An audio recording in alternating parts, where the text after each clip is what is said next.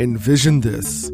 Your patient is a sixty-seven-year-old male who comes to the emergency department because of difficulty breathing. "I'm having trouble getting enough air," he gasps. "I used to be able to walk to the store down the street. Now I have to stop at least three times to catch my breath. It's bad at night, too, especially when I lie flat, so I have to sleep on the recliner." On examination, his respiratory rate is twenty-two breaths per minute. You note pitting edema to his mid-shin and hear crackles in his lungs. The rest of his exam is unremarkable. What medication will you immediately give to your patient, and how will you explain the effects of the medication? Welcome to Audio Bricks. This is Ed Barnes breaking down loop diuretics in your ears. After completing this brick, you will be able to one Define what loop diuretics are and list their clinical indications. two Name the most commonly used loop agent and its alternative. three Describe the mechanism of action of loop diuretics. And four List the possible adverse effects of loop diuretics and describe how they interact with other drugs. Part one. What are loop diuretics? Loop diuretics are potent for numerous reasons. They work midway through the nephron, where much of the filtered sodium and water have not yet been reabsorbed. They block the formation of the concentration gradient used for the reabsorption of water. And they increase renal blood flow, which increases the volume of sodium and water filtered into the renal tubule. These culminate in a large volume diuresis, or loss of salt and water, that can allow emergent correction of volume overload states such as congestive heart failure, also known as C H F. In this brick, we will take a detailed look at the mechanism of action of loop diuretics. We will also closely examine the indications for potential side effects of these diuretics, which, as their name suggests, work on the loop of Henle. Loop diuretics are first-line drugs for the management of severe edema, especially pulmonary edema seen in C H F. They have some other important uses also, including improving urine output in patients who have acute or chronic kidney disease, treating hyponatremia in the syndrome of inappropriate antidiuretic hormone, or S I A D H, treating severe hyperkalemia, and treating severe hypercalcemia. Unlike thiazide diuretics, they are not very useful in treating primary hypertension. Part two. What are commonly used loop diuretics? Furosemide is the most common loop agent used. Chemically, furosemide, bumetanide, and torsemide are similar because of their sulfonamide group. For patients with sulfa drug sensitivity, an alternative loop diuretic is ethacrynic acid. The precise nature of sulfa allergies is controversial and murky, and it is still disputed whether the sulfa groups are to blame for the allergic reactions observed with loop diuretics. Let's pause for a quiz. What loop diuretics can be used in patients with sulfa drug sensitivity? Ethacrynic acid can be used in patients with sulfa drug sensitivity. Part three. What is the mechanism of action of loop diuretics? The key to understanding how any diuretic works is knowing where along the nephron the diuretic blocks sodium reabsorption. Loop diuretics, as their name suggests, work in the loop of Henle, about halfway along the nephron in the ascending limb of the loop of Henle. More specifically, loop diuretics act as inhibitors of the sodium-potassium-two-chloride cotransporter, or N K C C, which is in the luminal membrane of the thick ascending limb of the loop of Henle. As the name suggests, the N K C C cotransporter facilitates movement of sodium, potassium, and chloride from the lumen into the tubular epithelial cells. When loop diuretics block this cotransporter, it causes a higher concentration of sodium and chloride to remain in the lumen. Since water follows the higher solute concentration, osmosis, this leads to significant loss of water and sodium in the urine. This potent diuretic effect makes loop diuretics particularly useful for severe volume overload in conditions like C H F with pulmonary edema. They are also used commonly in renal disease, in which low glomerular filtration and or protein loss in the urine, also known as nephrotic syndrome, may contribute to the severe edema. Here's another quiz. How do loop diuretics help patients with fluid overload in conditions like congestive heart failure or pulmonary edema? Loop diuretics help patients with fluid overload in conditions like congestive heart failure or pulmonary edema because they increase the excretion of sodium and water into the urine, reducing blood volume and preload. As we've discussed, loop diuretics increase the loss of sodium and water in the urine. Interestingly, loop diuretics combined with normal saline may be used to treat euvolemic or normovolemic hyponatremia due to S I A D H.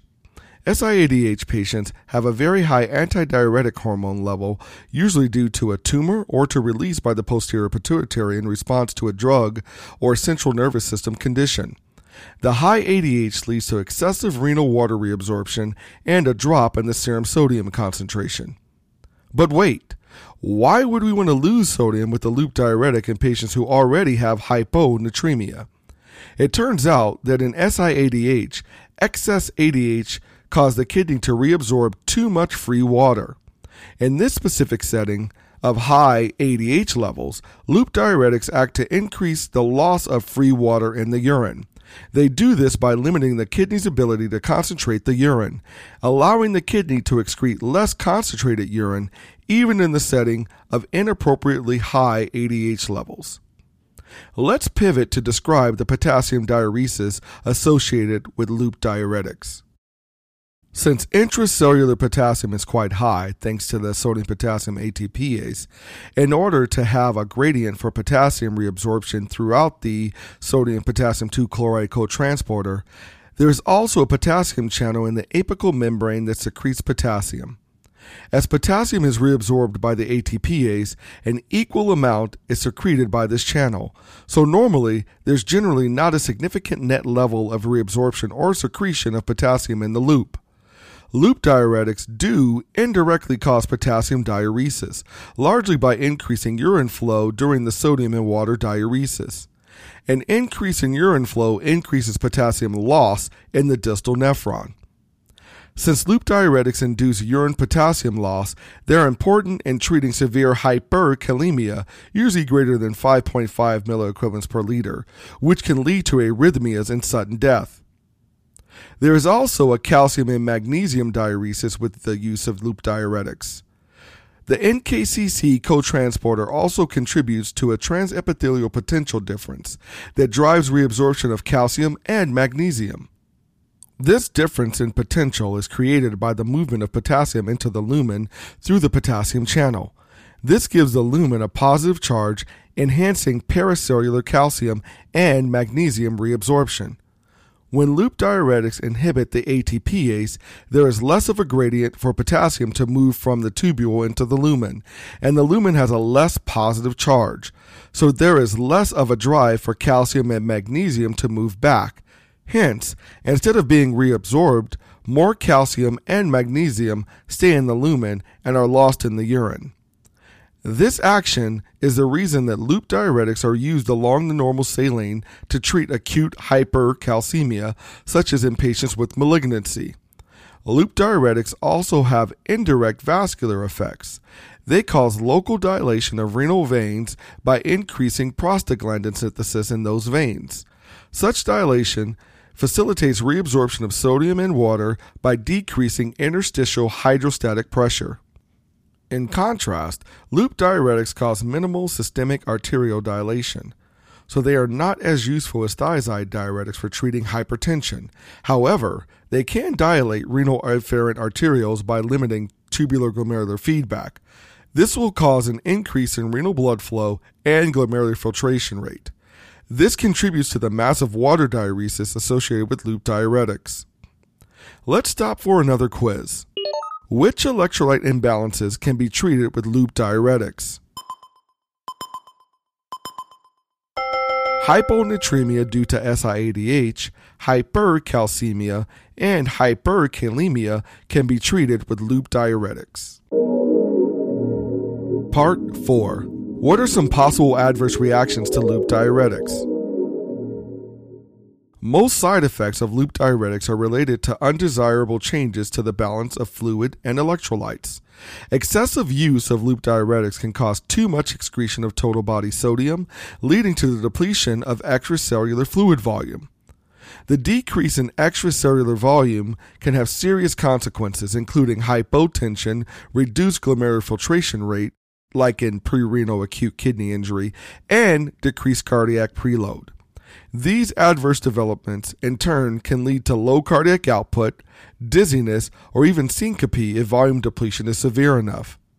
Volume depletion in patients with liver disease can decrease clearance of toxic metabolites and increase the risk of hepatic encephalopathy, with symptoms like confusion or disorientation. Let's pause for a quiz. Loop diuretics can cause depletion of extracellular fluid volume and poor circulation, increasing the risk of which conditions? Loop diuretics can cause depletion of extracellular fluid volume and poor circulation, increasing the risk of hypotension, reduced G F R, and hepatic encephalopathy. Other adverse effects of loop diuretics include hypokalemia and metabolic alkalosis. The increased loss of salt and water from the renal tubules lead to increased urinary excretion of potassium and hydrogen. Sodium flow and water flow increases in the distal tubule, and volume depletion stimulates the renin-angiotensin-aldosterone system. Both events cause an increase in the secretion of potassium and hydrogen in the collecting duct, leading to hypokalemia and metabolic alkalosis. This means patients with C H F who take loop diuretics should be monitored carefully because hypokalemia increases the risk of cardiac arrhythmias. This is especially true in those C H F patients taking digoxin. This drug's substantial toxic effects are greatly increased by hypokalemia. Using loop diuretics for patients with hypokalemia is not recommended because they cause so much potassium to be lost in the kidney. Thus, loop diuretics are referred to as potassium-wasting diuretics. For these patients, a potassium-sparing diuretic such as spironolactone is very useful. Also, the decreased reabsorption and hence increased urinary excretion of calcium and magnesium may lead to hypocalcemia and hypomagnesemia, although these are usually very mild. Let's pause for a quiz. Loop diuretics can cause hypokalemia and hypomagnesemia, which increase the risk of which condition? Loop diuretics can cause hypokalemia and hypomagnesemia, which increase the risk of cardiac arrhythmia. Another adverse effect is ototoxicity, which occurs most frequently with rapid I V administration. Ototoxicity can present as tinnitus, hearing impairment, or deafness, usually reversible, vertigo, or a sense of fullness in the ears. Ethacrynic acid appears to cause ototoxicity more often than the other loop diuretics, so it should be used in patients who cannot tolerate other loop diuretics. There are contraindications to the use of loop diuretics. Loop diuretics should not be used in anuric individuals with acute kidney injury or chronic kidney disease. They will not work if there's no renal function, and the risk of ototoxicity may increase. Loop diuretics, except for ethacrynic acid, are contraindicated in patients with sulfa allergy. Nonsteroidal anti-inflammatory drugs, or N SAIDs, such as aspirin and ibuprofen, can decrease the efficacy of loop diuretics by inhibiting the prostaglandins that mediate the diuretic's vasodilatory effect. Therefore, they should not be used together. Exercise caution in combining loop diuretics with other ototoxic drugs, such as high-dose aspirin, aminoglycosides, and platinum-based chemotherapeutic agents. And that brings us to the end of our discussion on loop diuretics. Now, let's recap to see if we've completed our goals. First, are you able to name the primary condition for which we use loop diuretics?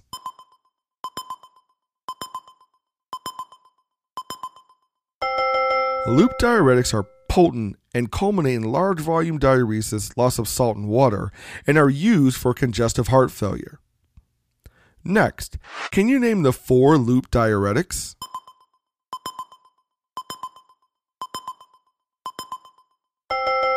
Furosemide, bumetanide, torsemide all contain sulfa, and ethacrynic acid is sulfur-free, so it can be used in patients with a sulfa allergy.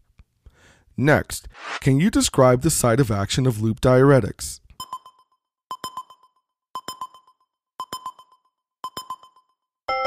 Loop diuretics work in the ascending limb of the loop of Henle and the nephron. They specifically inhibit the N K C C cotransporter on the apical membrane that leads to sodium and water excretion. Finally, are you able to describe the main adverse effect of loop diuretics?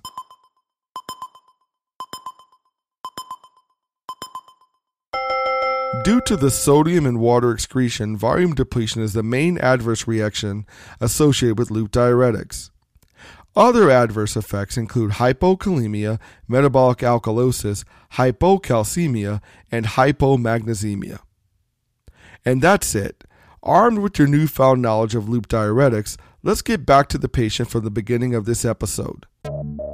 Your patient is a sixty-seven-year-old male, presenting to the E D with difficulty breathing, pitting edema to his mid-shin, and you hear crackles in his lungs. What medication could you give him? How do you explain the effects of the medication?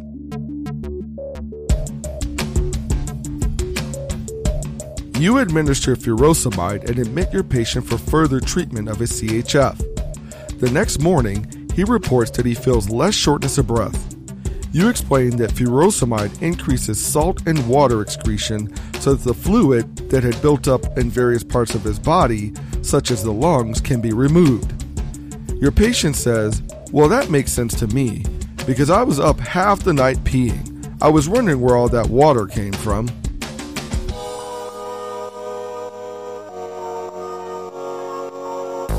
And that's it for our show. Make sure to like and subscribe if you like what you hear, and remember, your feedback helps us improve.